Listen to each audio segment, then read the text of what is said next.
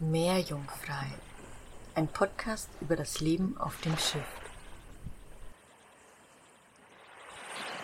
Herzlich willkommen zur zwölften Folge von Meerjungfrei, das Leben auf einem Segelschiff. Mein Name ist Mike. Ich bin Janina. Und ich der Tobias. Ja, in der heutigen Episode geht es um einen Höhepunkt äh, auf unserer bisherigen Reise. Es geht um die Überfahrt von Estepona in Südspanien nach oder auf die Kanaren.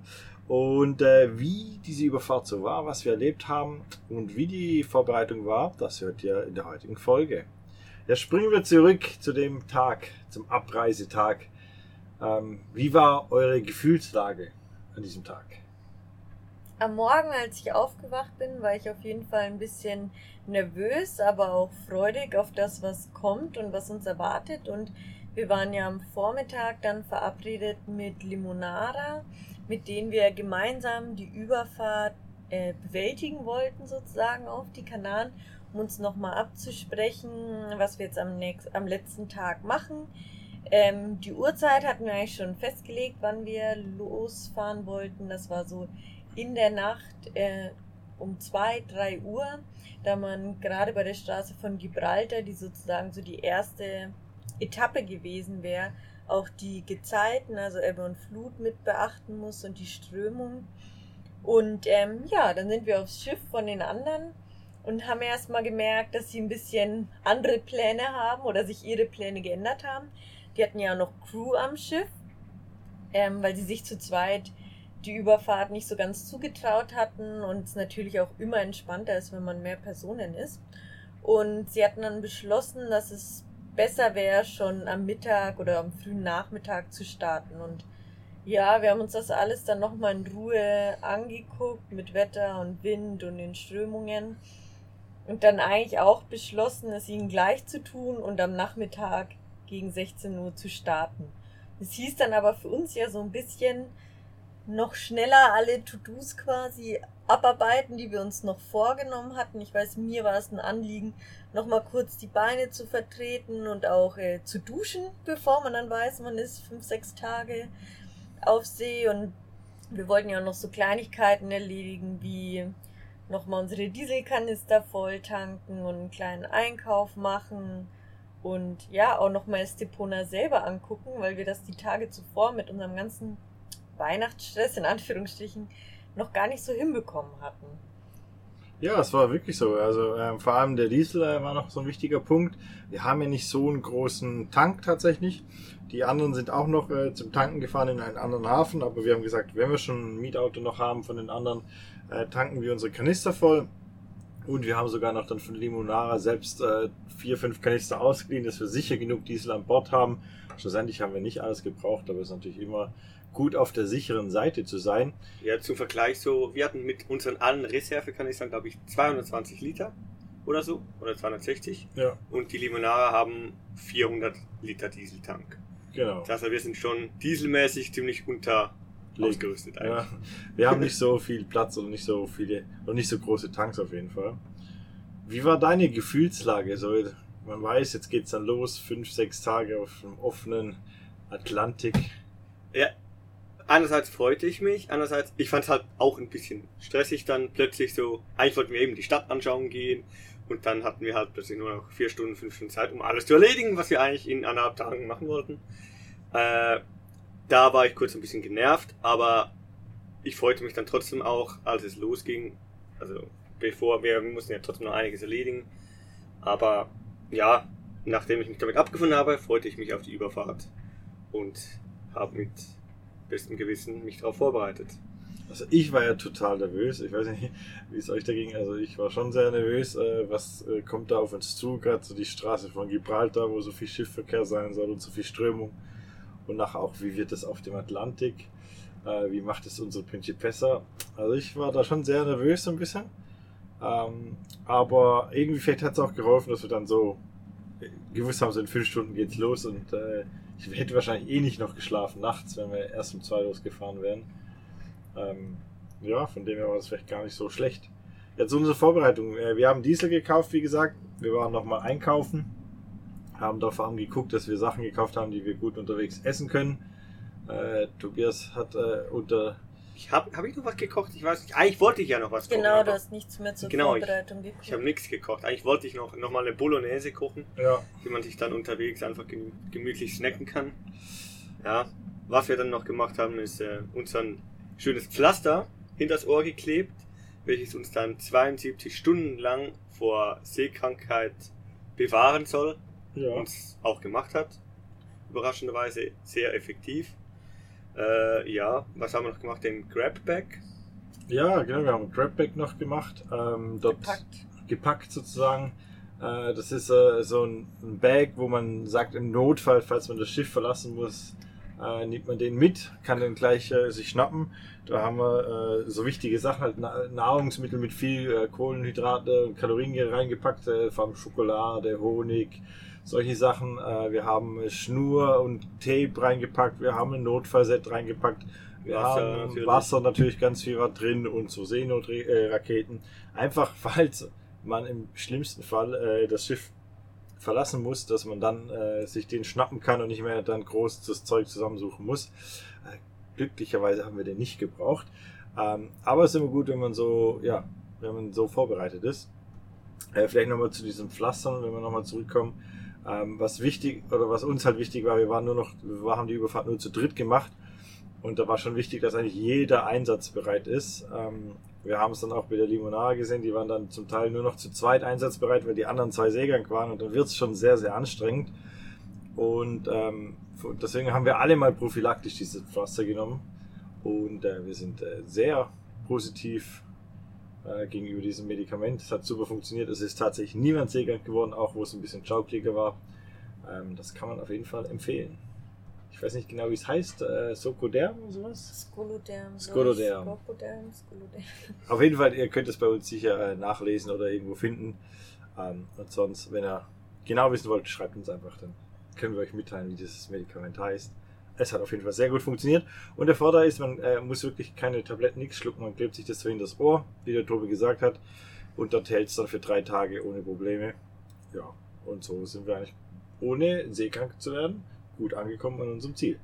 Ja, dann ging es tatsächlich los, nachdem wir geduscht hatten, äh, Wäsche gewaschen hatten noch und eingekauft. Ja, wir haben, du hast es ja vorhin auch schon angesprochen. Wir haben auch schon einen Tag vorher, also nicht am letzten Tag, aber uns ja auch darauf vorbereitet und besprochen, wie wir gern die Schichten machen wollen und uns da überlegt, was so für uns der beste Rhythmus ist. Und ich weiß zum Beispiel, Tobi hat gesagt, ihm machen die Nachtstunden gar nicht so viel aus und ich weiß, um welche Uhrzeit ich irgendwie dann wirklich gar nicht mehr kann und müde werde. Darum hatte ich so die Schicht bis 23 Uhr, glaube ich, war es so ähm, richtig wach und am Steuer und danach ähm, eine passive Schicht und haben da sozusagen auf jeden so ein bisschen abgestimmt, wie er denkt, dass er gut fit ist, zu welcher Tageszeit und Uhrzeit. Ja, ich wollte da auch, dass wir die Schichten eigentlich verlängern, weil wir Mhm. hatten ja zuerst zwei Stunden Schichten. Zu viert macht das auch sehr gut Sinn. Ja, Aber zu dritt finde ich, ich bin zum Beispiel lieber länger wach und schlafe dafür länger. Dann haben wir uns so geeinigt, dass wir zweieinhalb Stunden machen, anstatt drei Stunden oder zwei Stunden. Ja.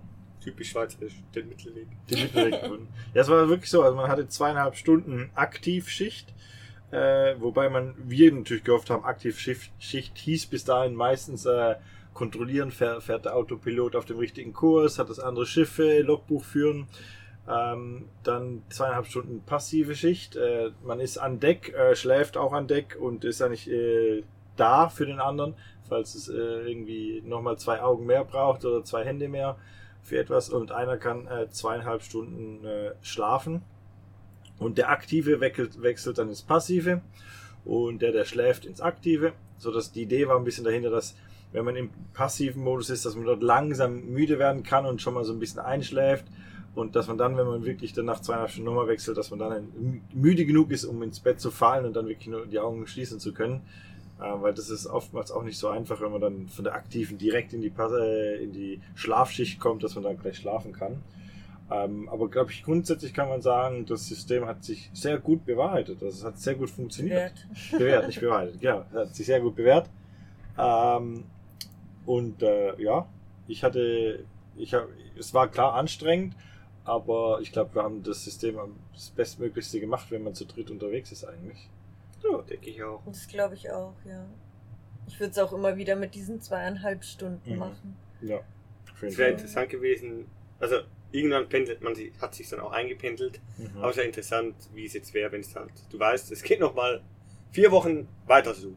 Dann ist doch nochmal anders. Also ich glaube, dann würde ich doch lieber zu viert mindestens sein, aber so für die Ja, fünf, sechs Tage. ich glaube, so sechs Tage zu dritt, das geht ganz gut. Äh, danach Oder ist okay. ist okay, ja. genau. Aber ich gebe recht, nachher wäre es dann schon schön, wenn man noch ein bisschen mehr schlafen kann und vielleicht äh, ein bisschen längere Pausen hat. Oder vielleicht sogar mal einen Freitag. Äh, wenn man dann zu fünft ist, gibt es das ja oft bei den Wachsystemen, dass einer dann einen Tag frei hat. Ähm, und die anderen vier sich die Schichten aufteilen. Das wäre natürlich super Luxus gewesen. Aber wir haben es zu dritt gemeistert, auf jeden Fall mit diesem Schichtsystem. Ja, und bevor wir losgefahren sind, haben wir auch nochmal unsere Sicherheitsleinen quasi im Cockpit gespannt, dass wir quasi wirklich immer eingehängt sein können mit der Lifeline, dass wir nicht über Bord fallen. Und das war auch was, was womit ich mich sehr sicher gefühlt habe und was ich gut fand, dass wir das gemacht haben. Und wir haben uns ja auch eigentlich ganz brav immer alle dran gehalten und waren eigentlich immer eingehängt. Mhm. Und ich fand das auch sehr gut. Sonst hätte mir, glaube ich, schon noch so ein bisschen Sicherheitsaspekt gefehlt. Und da muss ich schon so ein bisschen sagen, ich verstehe, manche Segler sagen ja, ach, das braucht es nicht und so. Ich kann es so nicht ganz nachvollziehen, weil ich finde, das ist die leichteste Sache der Welt, sich einfach schnell einzuhängen. Und äh, klar, also es ist ein Handgriff, aber es ist auch nur ein Handgriff, sich einzuhängen und äh, es ist nicht ein großer Aufwand. Und äh, auch alle an Bord fühlen sich sicherer, weil man weiß ganz klar, der, wo jetzt äh, nach hinten läuft, der ist eingehängt und da muss ich mich nicht drum kümmern äh, und immer zwei Augen aufhaben, um zu schauen, ob er noch an Bord steht. Und äh, ja, ich fand das wirklich praktisch mit dieser Leine. Einfach nochmal so ein zusätzliches Sicherheitsfeature, das wir so eingebaut haben. Ja, und was sich auch wieder bewährt hat, ich glaube, darüber haben wir im Podcast noch gar nicht so oft geredet. Wir haben ja damals beim Refit auf Wunsch vom Tobi äh, so Bretter quasi zugeschnitten, die wir oben im Cockpit äh, austauschen können mit dem Tisch, dass wir quasi eine große Liegefläche haben. Und das fand ich jetzt bei der großen Überfahrt auch wieder super, sei es zum Hinlegen oder auch ein paar mal ein Buch und sonst was ablegen. Es war einfach, ja, ich finde es bewährt sich richtig, diese Option, dass alles hinten eine Fläche ist, auch wenn man vielleicht, wenn es schwankt und mal einen Schritt ein bisschen mehr zu einer Seite geht. Man hat nie quasi diesen Diese, kleinen Loch, Niedergang ja. oder diese Nische, in der sonst der Tisch steht. Also das finde ich, hat sich auch bewährt und können wir vielleicht allen nur empfehlen, die auch die Option oder Möglichkeit haben, sowas zu, zu bauen und anzupassen noch für ihr Schiff. Ja, doch. Also das ist wirklich auch eine gute Sache. Ja, wir sind dann gestartet.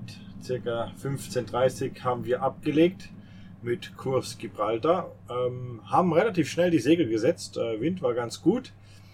Ähm, und sind mal so vorgefahren. Äh, für mich war natürlich auch immer die spannende Frage. Wir fahren mit einem zweiten Boot. Wie viel schneller oder eher wie viel langsamer sind wir im, im Vergleich zu ihnen? Und äh, es hat sich relativ schnell herausgestellt, dass sie doch etwas schneller unterwegs sind wie wir. Äh, war aber, äh, glaube ich, auch nichts allzu Überraschendes. Äh, sie sind dann noch schnell tanken gegangen. Und äh, ja, wir sind da weitergefahren Richtung Gibraltar. Wir haben gewusst, die holen uns eh gleich wieder auf. War dann auch schnell der Fall. Und ja, dann kam schon das erste große Abenteuer für mich äh, in der Nähe von Gibraltar. In der Nähe von Gibraltar, wer es kennt, da hat es äh, einen riesengroßen Felsen direkt an der Küste. Man könnte schon sagen, ein kleiner Berg. Und wir sind relativ nah an dem Berg vorbeigefahren. Ähm, wir konnten entscheiden, ganz nah am Berg oder weiter außen, äh, um die Frachter, die dort ankern, herum. Ankern, herum.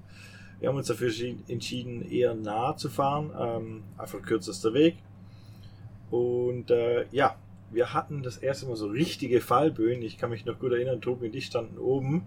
Äh, Fallböen, für die, die, die es nicht kennen, das sind solche Windstöße, die einfach aus dem Nichts kommen und richtig stark sind. Und dann sprang äh, die, die Windgeschwindigkeit mal schnell auf 25 Knoten von der einen Richtung und drei Sekunden später 25 Knoten plus minus von der anderen Richtung. Allem, Es war ja witzig, wenn es nur so gewechselt hätte, aber es ist halt einfach null. Also es ist, der Wind verschwand. Dann konnte man ein bisschen dastehen, so eine Minute. Dann hat man gemerkt, es kommt wieder Wind auf, aber man wusste nicht von wo und plötzlich kam er dann zack Ja. Mit den 30, 35, also 30 Knoten da. Ja, 25, 30 Knoten. Einfach. Und aus den verschiedensten Richtungen. Das war schon ein bisschen creepy. Wir haben natürlich dann äh, die Segel gleich gerefft. Und ähm, ja, und sind dann eigentlich äh, nach diesem Abenteuer in die Straße von Gibraltar. Ich etwas mit einem mulmigen Gefühl. Ich gedacht, ja, wenn das jetzt so weitergeht, dann war Halleluja. Ähm, wir haben uns dann äh, nördlich gehalten, an der Nord, äh, an der Küste Spaniens sozusagen, äh, was eine sehr, sehr weise Entscheidung war. Äh, die Limonaras sind nämlich an der Südküste äh, in- durch die Straße gefahren und sie hatten sehr hohe Wellen, sehr viel Gegenwind und bei ihnen ist so das Wasser schon äh, auf ihre Sprayhut äh, geplatscht, könnte man sagen. Ähm, und wir hatten gar nichts an Welle oh, äh, an der Nordküste, äh, glücklicherweise. Und wir haben halt auch keine Sprayschutz, äh, Sprayhut, die uns geschützt hätte vor dem Ganzen. Ähm, und so sind wir eigentlich ganz gut durch die Straße durchgekommen. Ich habe dann zwischenzeitlich sogar schon meine Schlafschicht gehabt. Gut, das Spannende bei der Straße wäre schon auch noch die Schiffe. Zuerst Mhm. sind wir dann äh, alle drei oben gesessen und haben wirklich geguckt, wo sind die Schiffe, hast du uns gefragt, oh, ich sehe auf dem AIS sehe ich einen, einen, einen Dampfer, ein Frachtschiff, guck mal, wo das ist. Und wir haben geguckt, geguckt und ich zum Beispiel habe es lang nicht entdeckt, weil halt rechts und links einfach Lichter sind von der Von beiden Städten. Genau, von den Städten, dem Hafen. Und dann guckt man und man denkt, das ist ein Gebäude, dabei ist es ein Schiff. Mhm. Aber es kommt halt auf dich zu, also man sieht nicht wirklich, wie die Lichter sich bewegen. Mhm. Und dann plötzlich taucht es relativ nah von dir auf. Und ja, wir waren, glaube ich, da auch schon alle ein bisschen nervös. Oder wie, dach, wie habt ihr das empfunden mit den vielen Schiffen? schon auch äh, sehr, sehr krass irgendwie, weil man muss überlegen, da fährt, glaube ich, alle fünf Minuten fährt ein Frachter durch die Straße von Gibraltar, also kommt einer rein äh, und dann kommen noch äh, die ganzen Fähren dazu, die ganzen Fischerschiffe und äh, Zoll und Polizei und dann die Freizeitschiffer und äh, ja, man muss wirklich äh, sehr, sehr gut schauen, gerade nachts, weil es so unmöglich ist und sind dann auch ein paar relativ nah bei uns dran vorbeigefahren. Es ist nicht so viel Platz dort. Ähm, aber glücklicherweise, man hat schon auch ein bisschen gemerkt, die anderen Schiffe gucken auch. Also es ist nicht nur, dass wir versuchen, allen auszuweichen, sondern die denken auch so ein bisschen mit und tun das, was sie können. Man muss, darf natürlich nicht vergessen, diese Schiffe können auch nicht einfach mal zack nach links und nach rechts lenken. Und die haben auch einen Bremsweg von mehreren Kilometern. Also es ist auch nicht so, dass sie einfach mal bremsen könnten, wenn sie irgendwie auf was zufahren. Aber sie denken schon so mit und passen ihren Kurs dementsprechend auch ein bisschen an. Und äh, nachdem wir so an Gibraltar zumindest mal vorbei waren an der Stadt, äh, war ich schon mal froh, weil da war das Schlimmste mal weg und wir war, haben uns sehr an der Küste gehalten. Ja, Ja, und wir sind ja auch gemütlich entlang motort. Also Ja. das finde ich jetzt auch noch mal was anderes, weil du vorhin gesagt hast, wir haben direkt die Segel gesetzt nach dem Hafen. Wir haben sie dann für die Straße ja auch wieder eingeholt und waren dann mit dem Motor unterwegs. Und ich finde, das ist dann doch noch mal was anderes, weil man anders agieren kann mit dem Schiff, mhm. als wenn es unter Segel ist. Mhm. Und dann kann man ja noch besser seinen Kurs anpassen und hat auch mehr Sichtfläche, als wenn ein riesengroßes Segel ja. vor deinen, genau, Ja.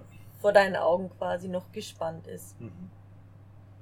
Ja, dann wie gesagt sind wir eigentlich so relativ gut äh, durchgekommen und zu der Mitte von der Straße wurde es dann ein bisschen ruhiger, auch von den Schiffen her. Und unsere Idee war wirklich, wir fahren bis ans Ende der Straße und überqueren sie dann am Schluss. Äh, und für mich war das ganz, gut. Ich konnte dann, äh, ich bin dann schlafen gegangen und äh, die zwei haben ja selbstständig die Straße mehr oder weniger überquert. Und äh, als ich dann äh, zu meiner Schicht kam, waren wir schon drei Viertel durch, durch die Straße. Aber da haben wir, zuvor haben wir noch die Segel dann auch wieder gesetzt. Ja, also, genau. Sobald wir den Schlag rüber gemacht haben, haben wir die Segel dann gesetzt. Ja.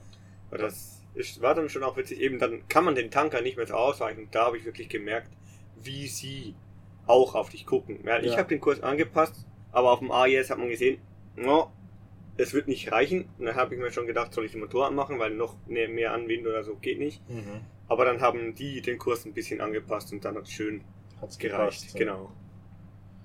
Ja, und dann kaum waren wir aus der Straße raus, ist uns so ein bisschen bewusst geworden, oh, Mittelmeer ist passé, wir sind tatsächlich im Atlantik. Ja, ich habe das ja immer so ein bisschen seit Anfang an der Reise, mittlerweile ist es besser geworden, äh, schaue ich ganz oft am Tag und vor allem abends immer auf mein Handy und zoom quasi bei Google Maps rum, wo wir gerade sind. Weil ich es dann immer so spannend finde und ein ganz aufregendes Gefühl schon zu sehen, welche Strecke man schon zurückgelegt hat. Und wie wir plötzlich, wenn du dann plötzlich auf der Karte zoomst oder auch beim Kartenplotter, und dann siehst du, hey, ich bin nicht mehr im Mittelmeer und wir sind wirklich mit unserer Principessa jetzt hier auf diesem Riesenteich unterwegs. Das war für mich ein ganz besonderes Gefühl und ja, da habe ich, glaube ich, gleich zehn Minuten am Stück rumgezoomt und mir das angeguckt. Ja. Und immer wieder gedacht, wow, was wir jetzt für eine Strecke geschafft haben und ja, schon auch ein bisschen stolz und glücklich, was wir so geschafft haben. Ja, auf jeden Fall. Also es war ein großer Schritt und ähm, schlussendlich ist es immer noch Salzwasser. Irgendwie so, aber es ist schon gefühlsmäßig einfach was anderes, äh, wenn man im, äh, im Atlantik plötzlich ist. Ähm, ja, und äh, nach der Straße wurde es auch sehr viel ruhiger. Also dann äh, war mal der ganze Stress mit diesen Frachtern weg. Ähm, wir haben dann äh, auch Funkkontakt gehabt die ersten paar Stunden, äh, also ersten paar Stunden, so die ersten zwölf so bis 20 Stunden mit Limonara. Ähm, bei denen ging es ein bisschen, äh, die hatten ein bisschen Pech, die hatten ja viel Welle auf der Südseite. Da fielen schon mal, wie gesagt, zwei Crewmitglieder aus. Sie waren beide seekrank. Äh, der Flo hat sich erholt nach zwei Tagen. Äh, da ging es leider nicht ganz so gut bis zum Schluss. Genau, Flo hat sich aber auch erholt, weil wir hatten ja Funkkontakt und Ja. dann haben wir gesagt, ähm, was ist denn los bei euch? Wieso habt ihr keine Tabletten oder kein Pflaster? Und sie hatten das an Bord und Flo hat das über den Funk irgendwie mitgehört und hat gesagt, hey, Gib mir so Gib mir Pflaster. bitte auch so ein Pflaster, wenn die anderen so gut damit zurechtkommen. Und ist vielleicht für die Segler, die uns zuhören, auch noch spannend zu wissen, dass das Pflaster wirklich gut hilft, selbst wenn man schon sich am Seekrank. Übergeben ist und Ja. wirklich richtig seekrank ist. Er hat gesagt, es hat wohl ja eine Stunde gedauert und es war Mhm. wieder alles tipptopp bei ihm und er war wieder einsatzfähig. Ja. Genau, also Schon haben wir ihn speziell. ein Crewmitglied sozusagen noch über Funk gerettet. Ja. Ja, und ab dem Moment so ein bisschen, äh, man hat gemerkt, sie waren schneller wie wir. Äh, wir sind einfach auch äh, äh, grundsätzlich die ganze Reise sehr konservativ äh, gesegelt, kann man sagen. Wir haben nachts im Normalfall nur ein Segel oben, das ist die Genua, weil wir die vom Cockpit aus bedienen können, wenn was ist. Ähm, fürs Großsegel müssen wir nach vorne und das muss ja nicht sein nachts unbedingt. Äh, wir fahren auch lieber mal mit zu kleinen Segeln wie mit zu großen Segeln. Und da hat sich so ein bisschen herausgestellt, die anderen zu viert, äh, die sind da ein bisschen gerast und volle Besegelung und Schmetterling und die waren Man muss vielleicht schneller. auch sagen, genau, der Olaf, sie sind ein neues Crewmitglied sozusagen war der Olaf, der Voreigner von Ja. dem Schiff, der auch schon viele Jahre auf den Weltmeeren unterwegs war, auch schon Atlantiküberquerung Erfahrung quasi hatte und ich glaube, dann traut man sich vielleicht doch auch was anderes zu, als wir, die ja noch nicht so viel Ja, er kennt ja auch sein Schiff. Berufserfahrung haben, ja, und auch Mhm. Atlantikerfahrung und Ich meine, wir wissen, oder ihr jetzt noch besser und ich wusste es gar nicht, so was man der Principessa zutrauen kann. mm, Ja. Was die aushält, was nicht. Und das weiß der Olaf halt, der hat das Schiff ja Ja, gekannt. Schon- durchgesegelt, weiß nicht wohin. Ja. Ja. Und das macht auch einen riesen Unterschied. Auf Da jeden Fall. vertraut Ja, man dem Material auch, auch, ja. komplett. Ähm, aber es war cool, dass wir gefunkt haben. Ähm, wir haben auch dann versucht, immer wieder mal Wetterdaten auszutauschen. Der, der Simon auf der Limonada, der hat ein Iridium Go. Der kann damit eigentlich äh, Live-Wetterdaten auf seinen äh, Computer ziehen und sieht äh, dann auch die aktuellen Modelle. Bei uns war das ein bisschen anders. Wir haben im Vorfeld einerseits äh, Tobias Papa äh, und einen guten Kumpel von mir äh, ein bisschen einen Auftrag gegeben für uns, die Wetterfrösche zu spielen, kann man sagen. Ähm, und zwar einfach, wie sich das Wetter entwickelt. Da waren so zwei Sachen, äh, die für uns wichtig waren. Das eine war, es war so ein Tiefdruckgebiet, so ein bisschen im Anmarsch, das sich so äh, mitten im Atlantik gebildet hat und so langsam Kurs auf die Kanaren nahm. Äh, und da war mir wichtig, dass äh, die das für uns so ein bisschen im Auge behalten, dass wir rechtzeitig notfallmäßig, falls das Tief schneller ankommt wie angekündigt, äh, wir abdrehen können. Nach Marokko wäre wahrscheinlich dann die Lösung gewesen. Um, ja, und aber auch halt die aktuelle Windprognosen und äh, Wellenprognosen einfach so immer uns durchgegeben haben. Und das ging super gut. Wir haben ja dieses äh, Garmin-Satellitentelefon, damit können wir unendlich viel SMS schreiben. Und dann haben wir einfach viel SMS hin und her geschrieben und haben immer so die aktuellsten Wetterdaten von zwei Personen bekommen. Und dann noch zusätzlich eigentlich so das Wetterrouting vom Simon. Ähm, ja, Solange Kontakt hatten. Solange wir Kontakt hatten. Wir konnten glücklicherweise auch äh, SMS schreiben zwischen uns und Simon. Äh, das war immer ganz lustig. Die haben dann irgendwie unsere, Pos- ihre Position uns geschickt und äh, wir unsere. Und dann hatten wir alles Mögliche. Wir hatten zwischen äh, 10 Seemeilen auseinander äh, bis hin zu 45 Seemeilen auseinander hatten wir mal alles. Ähm, wir haben dann relativ schnell gemerkt, dass wir so ziemlich geradezu auf die Kanaren fahren. Äh, Simon ist mit der Limonara so ein bisschen äh, den Wind hinterhergefahren, ein bisschen mit dem Zickzackkurs. Ähm, ähm, schlussendlich äh, sind wir, glaube ich, kann man sagen, sechs Stunden auseinander angekommen auf sechs Tage. Also so viel langsamer waren wir nicht. Sie haben viel mehr Striche gemacht. Ähm, aber es war gut zu wissen, dass jemand so ein bisschen in Entfernung ist. Äh, selbst wenn es 40 Seemeilen sind, das sind äh, fünf Stunden oder sechs Stunden unter Vollgas, wenn es sein muss. Und die wären bei uns gewesen, beziehungsweise wir bei ihnen. Und äh, das war schon ganz cool zu wissen, dass da draußen noch jemand ist, äh, den man kennt. Wobei man auch sagen muss, was mich sehr überrascht hat, äh, wir haben immer mehr oder weniger zu jeder Zeitpunkt irgendwelche Frachter auf dem AIS gehabt. Ähm, klar, mit großem Abstand zum Teil, mit fünf oder zehn Seemeilen, aber wir haben immer irgendwie andere Schiffe auf dem AIS gehabt, ganz selten dann auch halt mal gesehen. Also man ist da nicht ganz so alleine auf dem großen Meer, wie man manchmal vielleicht auch denkt. Ja, ist auch unglaublich, welches Verbundenheitsgefühl man entwickelt, wenn man so einen Frachter sieht. Ich hatte, war wirklich gespannt auf das Gefühl, wie es ist, einfach so auf dem Meer zu sein, wenn man weiß, jede Küste, jedes Land ist nun wirklich viele Stunden entfernt und man sieht auch wirklich kein Land. Ich meine, die Situation hatten wir jetzt schon öfter auf der Reise, aber dass man auch effektiv weiß, es dauert viele Stunden, bis man an Land auch ist.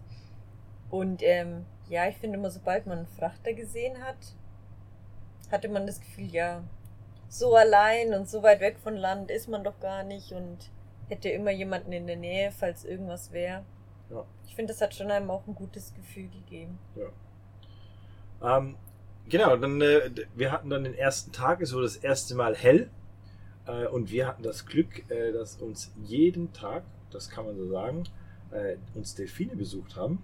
Wenn nicht mehrmals am Tag. Ja. Definitiv mehrmals am Tag. Ähm, das Schöne war äh, äh, wirklich diese am Morgen früh oder abends spät, äh, wenn die eigentlich so ein bisschen vorbeigekommen sind. Lustigerweise, die Delfine im Atlantik sind viel kleiner, zumindest die, die wir gesehen haben.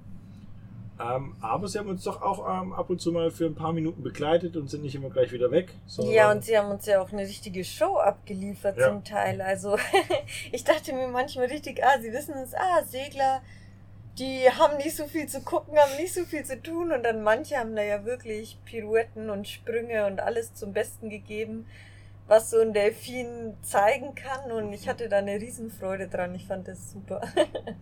Ja, auf jeden Fall. Und, äh, aber wir hatten so viel Glück, wir haben so viel gesehen. Ich mag mich noch erinnern, irgendwann so ging Janina in ihre Schlafschicht und hat gesagt, ihr müsst mich nicht mehr wecken, wenn Delfine kommen, nur noch wenn ein Wal da ist.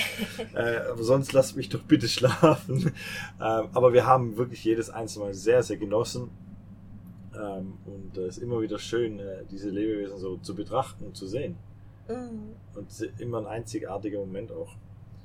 Ja, ähm, nach dem ersten, nein, es wurde hell das erste Mal sozusagen und den ersten Tag, den wir verbracht haben, der ging ganz gut.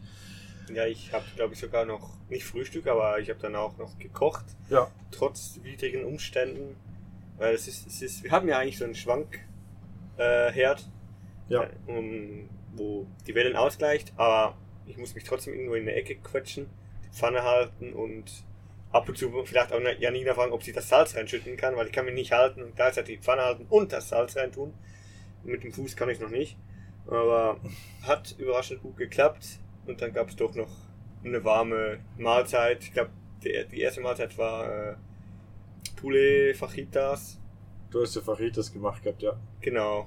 Man Ja. muss grundsätzlich dazu sagen, äh, Tobi hat immer warm gegessen und viel gegessen und äh, aber ich äh, hab's, ich krieg das bei Überfahrten wirklich nicht hin. Ich glaube, ich finde mich auch ein bisschen damit ab. Äh, ist vielleicht auch meine sechs Tageskur gewesen. Ich habe immer ein bisschen was gegessen, aber so richtig hungrig äh, oder so wirklich viel gegessen habe ich nicht. Ich habe mich sehr bemüht mit dem Trinken, das muss ich sagen, das habe ich sehr gut im Griff. Mittlerweile, ich schaffe so meine anderthalb Liter am Tag. Ja, es ist, weil ihr beide habt irgendwie wenig gegessen. Ich glaube, das, was ihr nicht gegessen habt, habe ich dafür einfach doppelt gegessen. Ja. Ich Du war, verträgst es auch am meisten. ich weiß nicht warum. aber Ich habe vielleicht eben auch wegen den Pflastern, weil ich hatte immer, der einzige Nachteil, den ich hatte, komischen Geschmack. komischen Geschmack im Mund. Und den habe ich nur mit, mit Essen rausgebracht, aber nur für 10 Minuten. Da musste ich wieder was essen.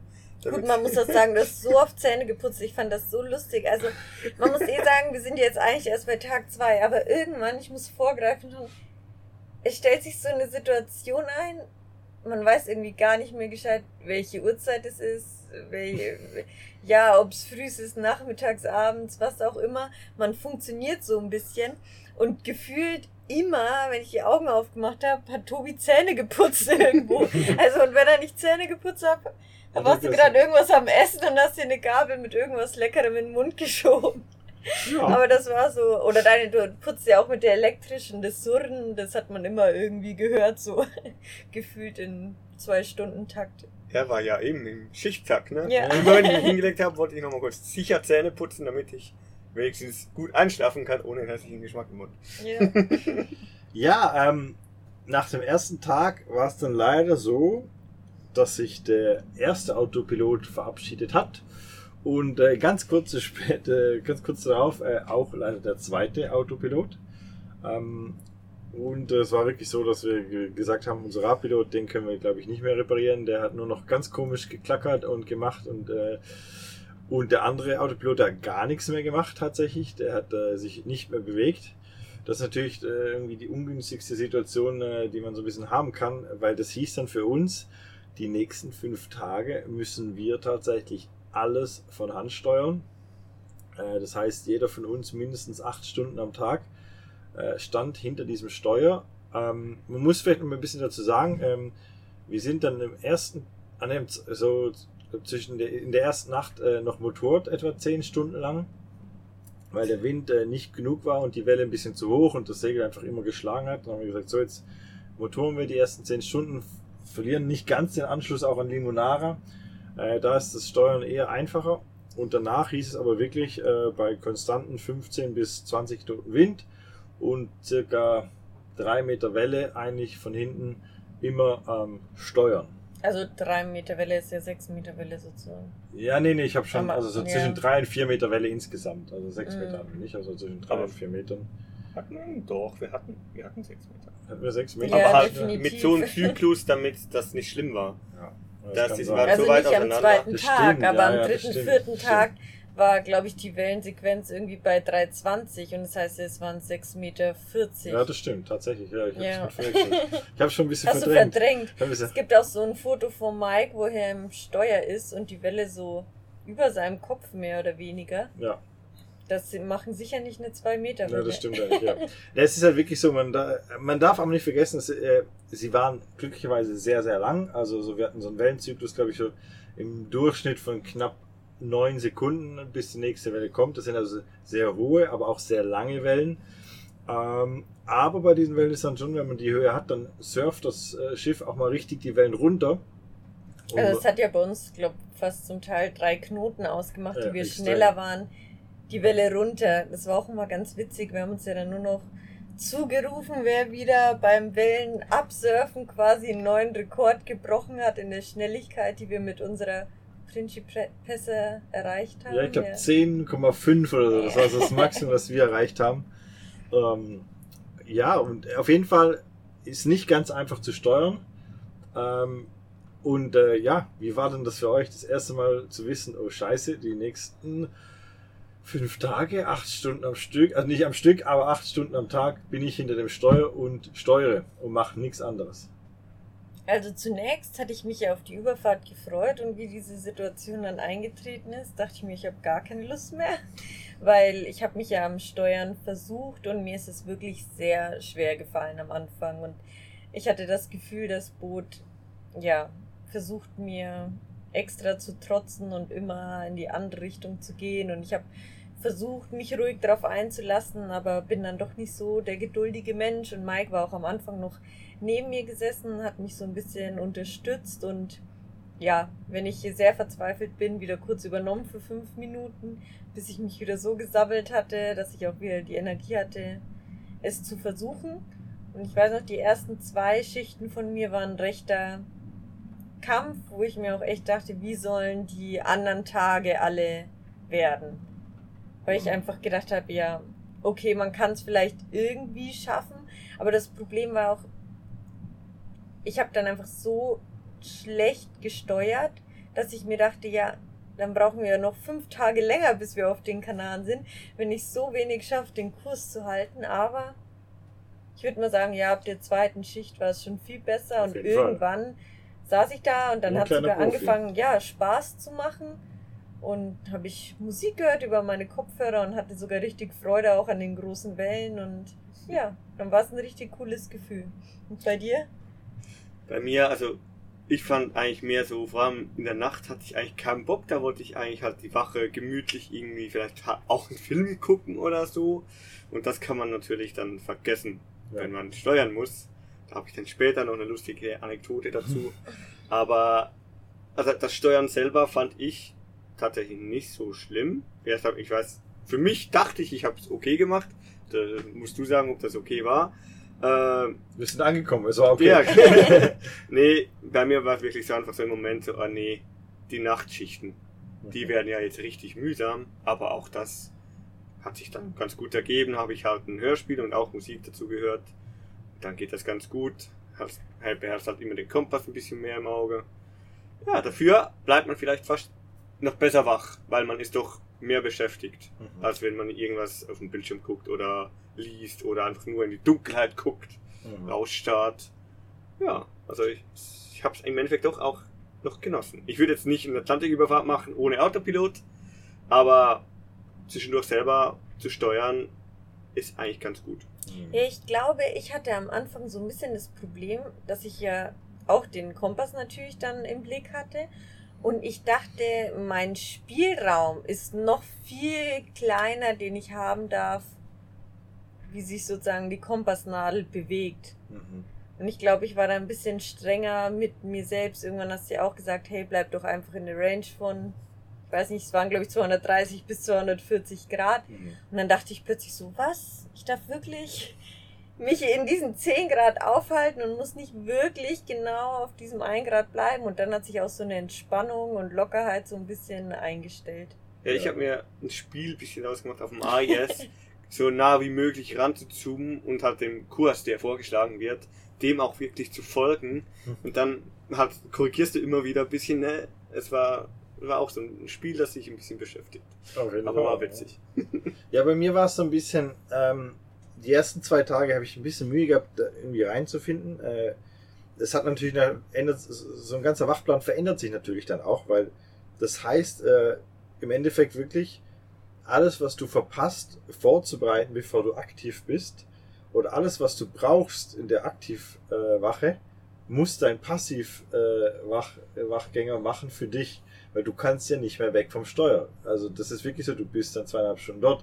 Also wenn du dann aufs Klo musst, ist blöd, weil dann muss der andere aufstehen und übernehmen. Wenn du Hunger hast, ist blöd, weil der andere muss dir dann was zu essen bringen. Wenn du Durst hast, genau das Gleiche.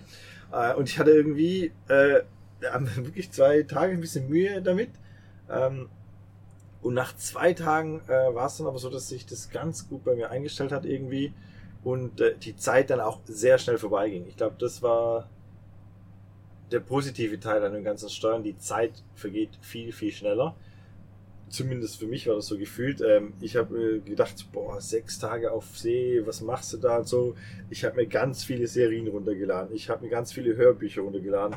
Ich habe selber noch viele Bücher da zum Lesen. Ich dachte, gut, äh, irgendwie so klappt es dann schon, die Zeit zu überbrücken.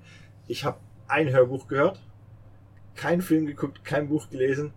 Und es ist dann wirklich so, wenn man halt wirklich zweieinhalb Stunden steuert und dann fünf Stunden Pause hat, dann nutzt man diese fünf Stunden Pause so schlau und so gut wie es geht. Also bei mir war das ja wirklich so, ich konnte zwar nachts ganz schlecht schlafen, aber zum Oder Beispiel gar nicht oder gar nicht ja. schlafen. Ich habe dafür dann nachmittags hatte ich so einen fünf Stunden Slot und das war für mich das Highlight, äh, mal aus meinem Ölzeug rauszukommen, irgendwie mich ins Bett zu legen und dort irgendwie wirklich schlafen zu können. Ähm, ja, und dann gibt's eigentlich nur noch so zwei, zwei Modis irgendwie. Äh, ich stehe am Steuer oder ich versuche mich irgendwie zu regenerieren. Und das war so bei mir der Fall. Äh, und das tat mir in dem Sinn sehr, sehr gut, weil die Zeit, also ich, ich kann mich fast nicht mehr erinnern. Also es war wirklich zack und wir waren irgendwie da. Ähm, und man vergisst auch alles rundrum. Also nach zwei Tagen war es nämlich dann so, ich bin aufgewacht äh, nachts. Äh, ich hatte, glaube ich, die 2 Uhr Schicht oder sowas. Oder 1 Uhr Schicht. Ähm, und äh, Janina kam zu mir und sagt, frohes neues Jahr. Äh, Ich bin, glaube ich, einfach an Steuer gegangen und so fünf Minuten später so, ah, oh, ich habe gerade Silvester verpennt. äh, zumindest gefühlt. Äh, man lebt dann nur noch so in seinem Schichtplan und äh, wacht auf, äh, macht seine Schicht und äh, ja. Ja, ich fand's auch spannend, weil du es gerade gesagt hast, nur das Ölzeug schnell abziehen und ins Bett legen. Also es war ja recht kühl noch. Also Mhm. zeitweise war schönes Wetter, kam auch die Sonne raus. Tobi hat, glaube ich, auch so am meisten Farbe von uns sogar bekommen auf der Überfahrt. Aber ich hatte trotzdem recht viel an. Also wieder Legging und Skihose und irgendwie T-Shirt, was langärmliches, ein Pulli, drüber noch äh, so einen zusätzlichen dicken Seemannspulli, Ölzeug, richtig viel. Und ähm, ja, die ersten zwei Tage habe ich davon gar nichts ausgezogen, weil mir auch irgendwie kalt gewesen ist, einfach im Bett, auch mit der Decke und so.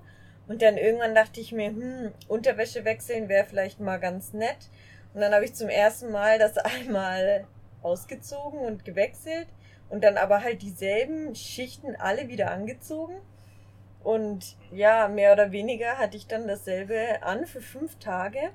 Also man muss Und- sagen, äh, wer wer das denkt, das ist ein bisschen äh, nicht so hygienisch. Ich habe gar nichts gewechselt. Fünf Tage, ich gebe es offen zu, ich war fünf bzw. sechs Tage komplett in den gleichen Kleidern. Ich auch. Also, Ja, ich habe ja auch nur Nee. die Unterhose zweimal gewechselt Ja, oder dreimal. ich. Weil ich mir so dachte, irgendwie die Unterhose muss neu sein. Ich, ich habe das Schichten, also den, äh, die Schichten ein bisschen abgetauscht. Ich habe die äußere Hose mal als unterste Hose genommen und so gewechselt irgendwie. Ja, also Aber äh, man muss ja sagen, der Vorteil war bei dem Zwiebelsystem, wir haben alle, glaube ich, wir wissen es ja wahrscheinlich nicht, nicht gestunken, weil, ja, bis zum letzten Tag. geschwitzt hast du ja eh nur in die unterste Schicht und hattest zehn oder, ja, das ist Ja, jetzt ich übertrieben, aber du hattest drei Schichten drüber und, ja, da ging der Geruch dann nicht durch. Nee, also bis, bis zum letzten Tag. Aber, äh, vielleicht greife ich jetzt vor, aber wo ich dann äh, in Lazarotto wo wir angekommen sind, ich habe dann so die erste Schicht abgezogen, war alles gut, die zweite Schicht abgezogen, war auch alles gut, die dritte Schicht abgezogen. Da habe ich gedacht, oh, jetzt musst du duschen. So. Ja, da habe ich dann auch gerochen, aber, aber, es war erst am bis da, letzten Tag. aber erst am letzten Tag. Und der Vorteil ist, äh, wenn man dieses Drei-Schichten-System hat, äh, man äh, schläft äh, nie nebeneinander oder ist nie so. sehr nebeneinander. Also einer liegt da im Bett, der andere ist oben an der Decke und der andere am Steuer. Man hat also auch, auch noch sehr viel äh, Platz, falls jemand Ja. Corona-Abstand, den haben wir natürlich eingehalten hier auf dem Boot auf dem Atlantik. Aber wie gesagt, es klingt vielleicht nicht so hygienisch.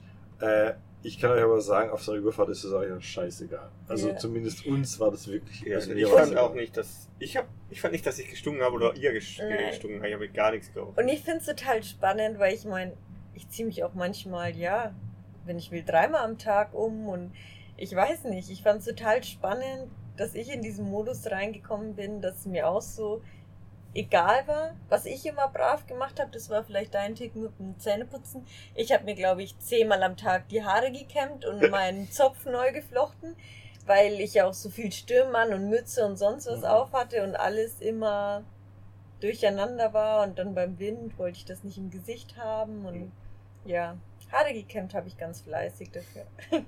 Ja, zum Wetter kann man sagen, das war das Schöne war, Janine hat zwar gesagt, die ersten zwei Tage waren noch etwas kühler, aber mit jeder Seemeile, die wir da Richtung Kanaren gefahren sind, wurde es tatsächlich wärmer. Äh, sowohl die Nächte wurden echt wärmer, das hat man extrem gemerkt. Äh, die Tage waren immer schön, wir hatten wirklich Glück mit dem Wetter, was das anging. Ja, Und, und das.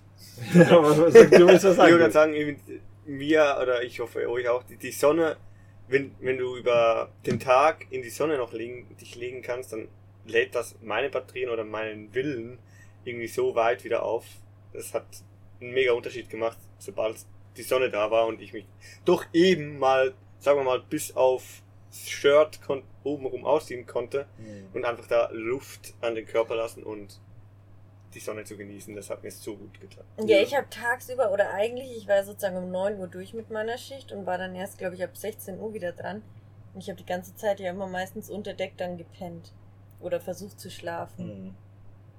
Ja, Ich, ich mag mich auch nicht. ich hatte keine Sonne. Ja, ich glaube, glaub, tagsüber bin ich, warst glaube du ich, meistens oben Mhm. und am längsten. Ja. Weil mir das irgendwie, ja, Gut mir hat das getan, gut ja. getan hat, was euch unten gut getan hat zu Ja. schlafen, hat mir die Sonne, hat mir Mhm. die, ja, hat mir die Energie aufgeladen. Ja. Ähm, ja, und äh, das Wetter war von dem her wirklich gut. Wir hatten keinen Regen, das hatte ich am An- Anfang noch ein bisschen Angst. Und das wäre, glaube ich, wirklich mühsam geworden, wenn du keinen Autopilot hast und am Steuer sitzt, zweieinhalb Stunden und dann regnet es und Das hätte auch an den Nerven du bist nicht gekratzt, geschützt gegen den Regen. Genau, wir Ja, sind da genau. überhaupt nicht geschützt. Bei anderen Segelschiffen hat man noch sowas, wo einen schützt. Das haben wir alles nicht. Äh, von dem her perfektes Wetterfenster gehabt. Und was auch perfekt war, und das war nicht zu unterschätzen, ist, wir hatten Vollmond. Und das macht so viel aus nachts. Also muss man wirklich sagen, die erste Nacht, die war taghell. Äh, ab dem Moment, wo wir losgestartet sind. Und dann jeden Tag ist der Mond ein bisschen später aufgegangen. Wir haben immer so Und es gewartet war auch immer bewölkter dann. bewölkter, ja. Aber trotzdem, wir hatten jede Nacht den Mond und wir hatten relativ helle Na Nächte, sage ich mal. Und das macht es einfach wirklich auch nochmal viel angenehmer, als wenn du irgendwie mitten in der im Dunkeln fährst und du siehst weder die Welle, die kommt, noch irgendwie sonst irgendwas. Und die ersten Tage waren wirklich so traumhaft. Wir haben alles gesehen, mehr oder weniger. Wir hätten gesehen, wenn irgendwas vor uns geschwommen wäre. Und das macht schon nochmal viel aus, wenn ja, wenn es einfach nachts hell ist. Mhm. Ja.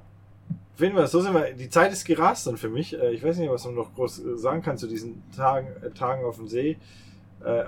Wir sind dann losgefahren und dann so der letzte, letzten zwei Tage waren dann sehr spannend. Äh, Wir haben dann Limonare wieder aufgeholt bis so auf 11 Seemeilen etwa. Äh, Zwischenzeitlich waren es 30. Und äh, dann in der letzten Nacht, ich weiß nicht, was sie gemacht haben, die haben irgendwie einen Turbo äh, eingelegt oder so, wa- waren sie plötzlich 40 Seemeilen vor uns. Ähm, aber irgendwie hat es mich gar nicht gestört. Ich bin am Schluss wirklich so in den Flow gekommen. Wir kommen an, wenn wir ankommen. Äh, wir haben irgendwie keinen Stress. Wir sind gut durchgekommen. Wir hatten immer die Wettermeldung, das Tief äh, lässt uns sogar noch ein bisschen länger Zeit. Wir haben da keinen Stress. Das kommt erst zwei Tage später.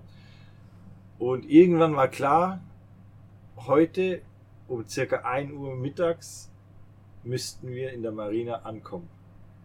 Ähm, wir haben dann von Weitem schon so das erste Land gesehen. Das ist immer so ein bisschen tückisch. Man sieht Die ja ersten schon Lichter, ja. die ersten Lichter schon und dann denkt oh, das kann nicht mehr so weit sein und dann wird's hell und dann sieht man die Insel und denkt, ach so, weit- wir müssen schon ganz nah sein.